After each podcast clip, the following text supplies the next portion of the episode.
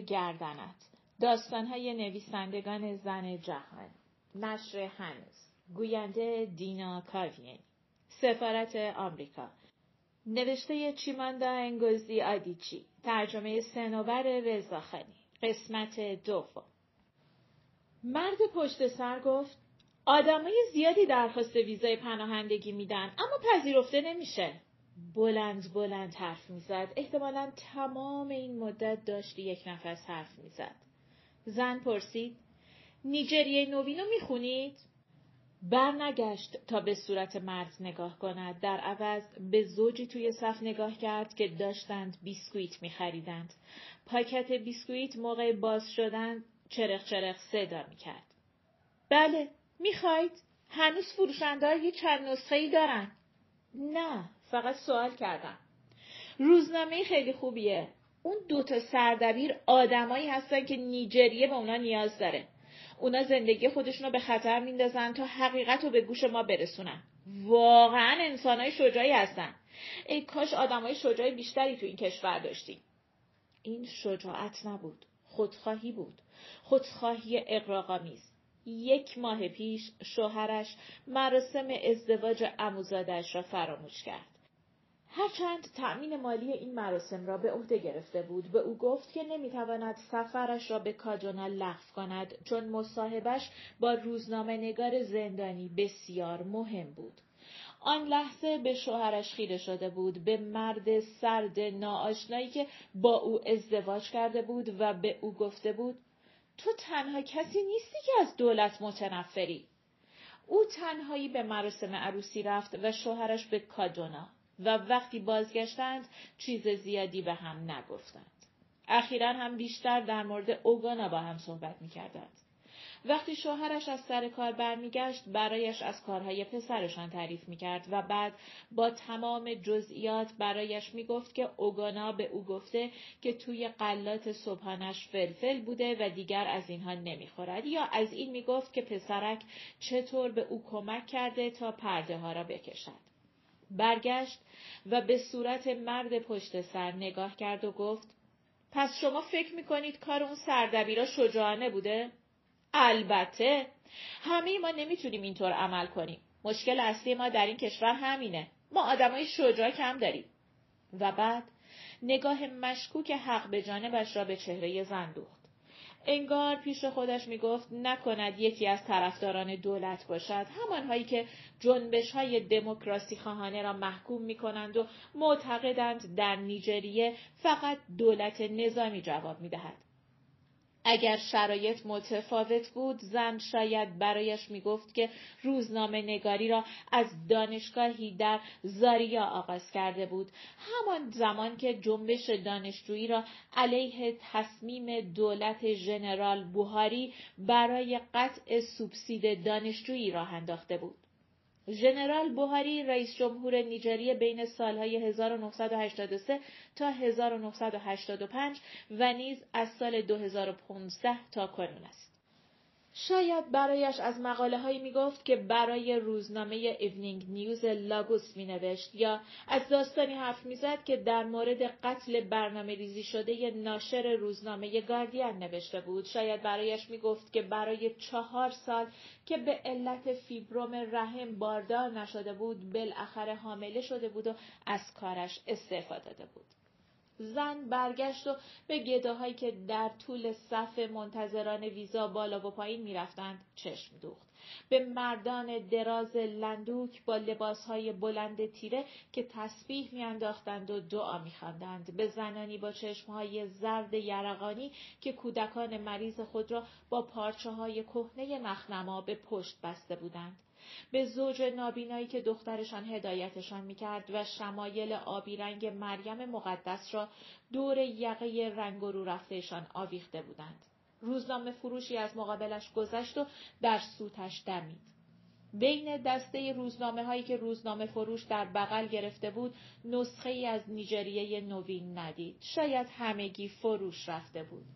مقاله سالهای حکومت آباچا از 1993 تا 1997 که شوهرش نوشته بود ابتدا نگرانش نکرده بود. چرا که چیز تازه‌ای نگفته بود و فقط فهرستی بود از کشدارها و معاهدات عقیم مانده و پولهای ناپدید شده. مردم نیجریه خودشان تمام اینها را می‌دانستند. زن انتظار دردسر یا جلب نظر چندانی نداشت.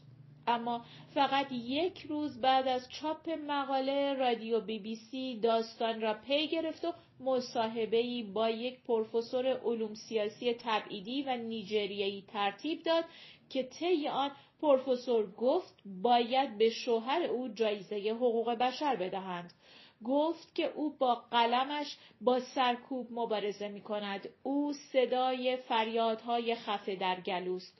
او جهان را بیدار می کند. شوهرش سعی کرده بود نگرانیش را از او مخفی نگه دارد و بعد شماره ناشناسی با او تماس گرفته بود. البته او تجربه این طور تماس ها را داشت. از آن روزنامه نگارانی بود که همه جا دوست و رفیق پیدا می کردند.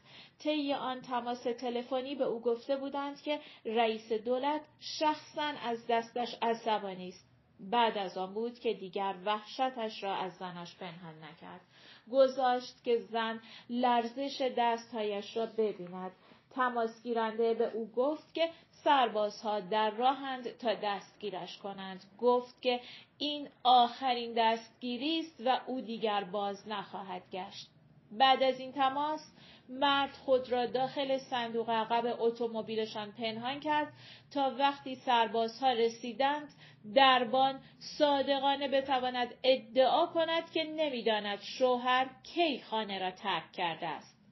زن اوگونا را به آپارتمان دوستی برد و زود برگشت و علا رقم عجله شوهرش کمی داخل صندوق عقب آب پاشید چون فکر می‌کرد این گونه هوای داخل صندوق خنکتر می شود و او می تواند راحت تر نفس بکشد. شوهرش را به خانه سردبیر دوم روزنامه رساند. روز بعد بود که شوهرش از بنین با او تماس گرفت. سردبیر دوستانی داشت که او را از مرز رد کرده بودند. برای گذراندن دوره آموزشی که به آتلانتا رفته بود ویزای آمریکا گرفته بود که هنوز معتبر بود و قصد داشت وقتی به نیویورک می‌رسد درخواست پناهندگی بدهد. به شوهرش گفته بود که نگران او و اوگونن نباشد. مدرسه ها که تمام شد درخواست ویزا می‌دهد و هر دو در آمریکا به او ملحق می‌شوند. آن شب اوگونا بیقراری می‌کرد. پس گذاشت بچه بیدار بماند و با ماشین اسباب بازیش بازی کند و خودش به کتاب خواندن مشغول شد. وقتی آن سه مرد در آشپزخانه را شکستند و ریختند توی خانه خودش را لعنت کرد که چرا بچه را نخوابانده است. کاش او را به زور خوابانده بود. مرد پشت سر گفت وای عجب آفتاب تندی. این سفارتی ها باید حداقل یه سایبون برای ما بسازن. می‌تونن کمی از پولی رو که برای صدور ویزا می‌گیرن خرج سایبون کنن. یک نفر از پشت سر مرد گفت که آنها پول را برای خودشان نگه میدارند. یک نفر دیگر گفت که عمدن مردم را زیر آفتاب نگه میدارند. یکی دیگر هم خندید. زن برای زوج نابینا دست تکان داد و دنبال یک اسکناس 20 نایرایی داخل کیفش گشت. وقتی اسکناس را توی دستشان گذاشت آنها برایش دعا کردند. خدا عوضت بده. خدا به تو ثروت بده. خدا به تو شوهر خوب و شغل عالی بده. و این را اول به زبان انگلیسی دست و پا شکسته گفتند و بعد به ایگبو و بعد به زبان یوروبا تکرار کردند. زن دور شدنشان را تماشا کرد. آنها نگفته بودند که خدا به تو فرزندان زیاد بدهد. شنیده بود که به زنی جلوتر در صف این را گفته بودند. درهای سفارت باز شد و مردی با لباس فرم شکلاتی بیرون آمد و با صدای بلند گفت پنجاه نفر اول صف بیان داخل و فرم پر کنن. بقیه برن و پس فردا برگردن. امروز فقط جوابگوی پنجاه نفر هستیم. مرد پشت سر گفت ما خوششانسیم خانم. زن از آن سوی پنجره شیشهای به مصاحبه کننده نگاه کرد. به موهای صاف خرماییش که به گردن خط دارش ساییده می‌شد. به طرز نگاه چشمهای سبزش از بالای عینک قاب نقره‌ای به مدارکش. انگار که عینک شیعی تزئینی بود. مصاحبه کننده با لبخندی دلگرم کننده گفت خانوم می‌تونین داستانتون رو تکرار کنین؟ از جزئیات چیزی برای من نگفتید. زن می‌دانست که این فرصتی است تا برای او از اوگونا بگوید. زن لحظه ای به نفر بغلستی نگاه کرد. مردی بود با کت و شلواری تیره که چنان با احترام به پنجره شیشه ای نزدیک شده بود که انگار در مقابل مصاحبه کننده زانو زده بود و داشت دعا می کرد. اینجا بود که زن فهمید حاضر است با رضایت کامل به دست مردی که تیشرت کلاهدار به تن داشت یا آن یکی که سر کچل براقی داشت کشته شود اما به این مصاحبه کننده یا هر کس دیگری در سفارت آمریکا کلمه ای از اوگانا نگوید. نمی‌خواست اوگانا را به گرفتن ویزای پناهندگی بفروشد. پسرش کشته شده بود و این تمام داستانی بود که قصد داشت بگوید. کشته شده بود. نمی‌خواست از صدای خنده های بلند پسرک بگوید. نمی‌خواست بگوید که پسرش به آب نبات و بیسکویت می‌گفت نونی نونی. نمی‌خواست بگوید که وقتی بغلش می‌کرد پسرک چطور گردنش را محکم میچسبید. نمی‌خواست بگوید که شوهرش همیشه می‌گفت این پسر هنرمند می شود چون به جای ساختمان سازی با لگو قطعات را به تناسب رنگ یکی در میان کنار هم قرار می دهد. آنها لیاقت شنیدن این جزئیات را نداشتند. مصاحبه کننده پرسید خانم گفتید کار حکومت بوده؟ حکومت برچسب بزرگ نجات بخشی بود که دست مردم را باز میگذاشت تا عذر بیاورند و تهمت بزنند. سه مرد. سه مرد بودند مثل شوهرش و برادرش یا مرد پشت سری توی صف. سه مرد. گفت بله عوامل دولت بودن. می‌تونید ثابت کنید؟ مدرکی دارید که ادعای شما رو ثابت کنه؟ بله داشتم ولی دیروز خاکش کردم. جسد پسرم رو دیروز خاک کردم. مصاحبه کننده گفت خانم برای پسرتون متاسفم اما من به مدرکی نیاز دارم که ثابت کنه کار کار حکومت بوده. درگیری های قومیتی زیاد شده، ترورها با موضوعات شخصی انجام میشه. من به مدرکی نیاز دارم که نشون بده دست حکومت در کار بوده و موندن شما در نیجریه برای جون شما خطرناکه. زن به لبهای صورتی کمرنگ مصاحبه کننده و دندانهای کوچک او نگاه کرد. به لبهای صورتی در قاب چهرهی ککمکی. دلش می‌خواست بپرسد آیا داستانهای روزنامه نیجریه نوین به از دست رفتن زندگی یک کودک میارزید اما نپرسید. شک داشت که مصاحبه کننده از روزنامه های طرفدار دموکراسی چیزی بداند یا از صف طولانی مردم خسته بیرون سفارت در محاصره سربازها بدون سایبان همانجا که زیر اخم ناشی از آفتاب دوستی ها و سردردها و ناامیدی ها شکل می گرفت. خانم ایالات متحده به قربانیان سرکوب های سیاسی زندگی جدیدی هدیه می‌کنه ولی ما به مدرک نیاز داریم. زندگی جدید. اوگونا بود که به او زندگی جدیدی هدیه کرده بود. از اینکه به هویت جدیدش خو گرفته بود حیرت زده بود. در کودکستان در حضور معلم ها و والدین سایر بچه ها خود را مادر اوگونا معرفی می کرد. در مراسم خاکسپاری در اومونچی چون تمام اقوام و دوستان لباسهای یک دست طرحدار رنگی پوشیده بودند. وقتی یک نفر پرسید مادر بچه کدومه؟ او لحظه هوشیارانه نگاهش را بالا گرفت و پاسخ داد من مادر اوگانا هستم. دلش می‌خواست به زادگاه آبا و اجدادیش بازگردد و گلهای ایگزورا بکارد. از همان گلهایی که وقتی کوچک بود ساقه سوزن مانندشان را میمکید یک بوته کافی بود. قبر اوگانا خیلی کوچک بود.